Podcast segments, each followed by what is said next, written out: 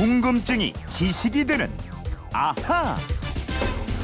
네, 재미있게 듣다 보면 지식이 쌓이는 궁금증이 지식이 되는 아하 휴대폰 뒷번호 7812님이 지난 주말 야간 개장을 한 경복궁에 다녀왔습니다. 에, 선선한 가을밤에 고궁을 걸으니까 새롭고 무척 좋았는데요. 정도전이 경복궁에 있는 건물의 이름을 다 지었다고 그러던데 어떤 뜻이 담겨 있는지 그게 궁금합니다. 이러셨어요. 에, 시공을 넘나들면서 궁금증을 해결하는 김초롱 아나운서와 알아보겠습니다. 어서 오세요. 네, 안녕하세요. 고궁을 거닐면 정말 좋은데 아, 그죠? 좋죠. 예. 궁궐에서 가장 예. 인상적인 장소가 어디였어요? 그 인상적인 장소라기보다 네. 저는 항상 낮에 갔는데 하늘이 굉장히 예쁘더라고요. 음. 이 기와 여기 처마 라인이 쫙 곡선으로 너무 예쁘잖아요. 네. 그 어우러짐이 네, 동양화 속에 들어와 있는 그 기분 있죠. 그렇군요. 경복궁. 예. 조선이 건국되고 얼마 안 지나서 이게 들어섰잖아요. 예, 그렇습니다. 조선 건국이 1392년인데 딱 3년 뒤에 1395년 태조 4년 9월 29일에 한양의 북악산 아래 넓은 터에 새 궁궐이 들어섰습니다. 모두 390여 칸 규모- 규모였고요. 네. 임금이 비롯한 대궐 식구들이 입궐한 거는 석 달 후인 태조 4년 12월 28일이었는데요. 이 궁궐이 바로 경복 궁이었고 200년 가까이 조선 왕조에서 법궁의 지위를 유지했습니다. 법궁의 지위라고 그랬잖아요, 네. 지금. 네. 이게 뭐예요? 법궁이 뭐예요? 이 법궁이 임궁이 사는 궁궐이란 뜻이에요. 네. 제1 궁궐이고요. 법궁보다 격이 조금 낮은 제2 궁궐은 이궁이라고 합니다. 아. 이 창덕궁이 바로 이궁으로 창건됐습니다. 음. 그리고 임금이 대궐 밖으로 나가서 머무를 때가 있는데요. 네. 이때 임시로 머물던 처소를 행궁이라고 했습니다. 아, 그 우리가 그 유명한 화성 행궁 할 때 그 행궁. 그쵸, 그쵸, 예. 이 행궁은 왕이 임시로 거처하는 곳이지만 그래도 꽤 규모 있게 지어졌고요. 온양, 천안, 오대산, 전주, 강화, 남한산성 등의 행궁 또는 행제소가 지어졌습니다. 네. 또 별궁이 있었는데 말 그대로 별도의 궁이고요. 궁궐에 전염병 등의 변고가 있을 때 임시로 사용할 수 있도록 했습니다. 음, 법궁, 이궁, 행궁, 그리고 별궁. 궁궐도 종류가 꽤 많네요. 그렇죠. 자, 그럼 궁궐과 궁궐 안에 있는 건물의 이름 이거 한번 알아보죠. 그 이름을 지은 주인공은 바로 조선의 개국공신 정도전입니다. 경복궁이 처음 지어졌을 때는 이름이 없었어요. 경복궁이 창건되자 태조가 축하하는 잔치를 베푸는 그 자리에서 최고의 참모인 정도전에게 명령을 합니다. 궁궐과 각 전각의 이름을 짓도록 하라. 네. 호가 삼봉이죠. 네. 네, 삼봉 정도전. 학식이 아주 뛰어난 학자고 1등 개국공신이니까 또 그 임무를 맡겼군요. 그렇습니다. 삼봉이라 그러니까 괜히 웃음이 났네요. 그래서 이 정도전이 고민을 하다가 이름을 짓게 됩니다.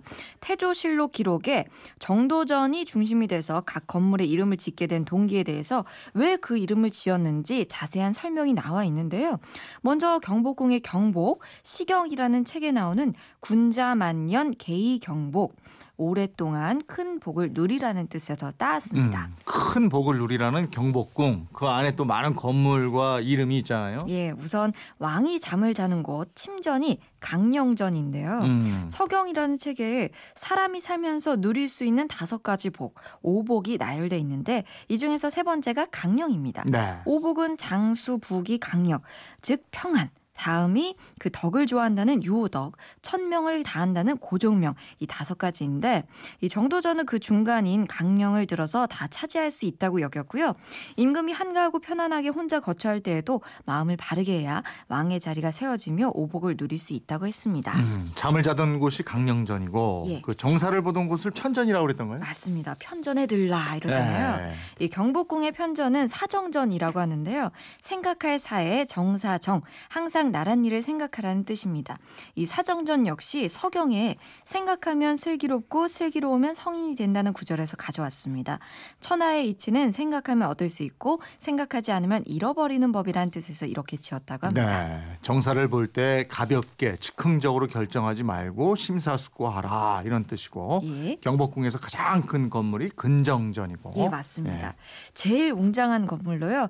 왕의 즉위식이나 과거 시험, 사신 접대 등 수많은 의식과 행사가 열렸던 조선 왕실의 상징적인 공간이었는데요. 근정은 부지런하게 정치를 하라는 뜻입니다. 음. 예로부터 나라를 통솔하는 자에게 부지런함이 요구되는데 서경에 이런 대목이 있어요. 편안히 노는 자로 하여금 나라를 가지지 못하게 하라. 정도전은 이 구절에서 왕이 편안히 쉬기를 오래 하면 교만하고 안일한 마음이 생기기 때문에 왕은 무릇 부지런해야 한다고 생각했습니다. 네. 왕이 됐으니까 왕이니까 예. 더 부지런해야 된다. 예, 그렇죠. 네, 솔선수범해라. 예, 예. 예. 정도전은 이 왕이 부지런해야 해야 할 것으로 이런 걸 들었어요. 이 아침에는 정사를 듣고 낮에는 어진 일을 찾아보고 음. 저녁에는 법령을 닫고 밤에는 몸을 편안하게 한다. 음, 그거 보면 왕의 역할도 이게 쉬운 게 아니에요. 그죠? 그러니까요. 아침 일찍부터 밤 늦게까지 부지런히 경복궁에는 또 왕비가 머물던 침전도 있잖아요. 예, 예. 교태전입니다. 음. 중궁, 중전으로도 불렸는데 경복궁 창건 당시에는 없던 건물이고요. 세종 때 지어진 것으로 추정이 됩니다. 교태전이라는 명칭은 주역의 64개 중에 태괴에서 따왔습니다. 하늘과 땅의 기운이 조화롭게 화합하여 만물이 생성한다는 의미를 담고 있대요. 네. 경복궁에 또 어떤 이름의 정각들이 있어요? 예. 이 강령전의 소침전, 작은 침전으로 연생전과 경성전이 있는데요. 연생의 생은 하늘과 땅이 만물의 봄, 만물을 봄에 낳는다는 의미고 경성전의 성은 가을에 열매를 맺는다는 뜻입니다. 네. 임금은 한결같이 하늘과 땅의 운행을 근본으로 삼으면서 동쪽의 생, 서쪽의 성자를 붙여서 하늘과 땅을 본받음을 드러내도록 한 것이라 음. 그래요. 경복궁에는 또 경관이 아주 아름다운 누각이 있잖아요. 경회로. 아, 그렇죠. 이 경복궁 관람객들이 가장 인기가 있는 곳인데요. 근데 이 경회로 1395년 경복궁 창건할 당시에는 없었습니다. 네. 당시 이곳에는 작은 누각 정도만 세워져 있었는데 이 누각이 기울어졌어요. 음. 삼 3대 왕인 태종이 수리를 지시했습니다. 이때 노비 출신이었지만 뛰어난 건축 기술을 인정받아서 공조 판서까지 오른 박자청이 총 감독을 맡았고요. 이 땅이 습해서 아예 못을 파고 경회로를 건설했습니다. 네. 조선 초에는 노비 출신이 판서까지 오를 수 있었군요. 예.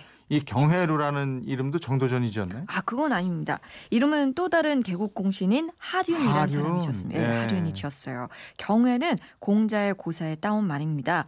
군신 간에 서로 덕으로서 만나는 것을 의미하는데요. 하륜이 이 이름이, 지- 이름을 지으니까 태종은 세자인 양녕대군에게 경회루라는 글씨를 쓰게 해서 편액으로 거랬습니다. 예. 아니 이게 저 사극을 봐서 그런지 예. 삼봉 이러면 떠오르는 이름이 그 연예인 얼굴이고 하련 그래도 그 배우 얼굴이 떠오르고 맞아요.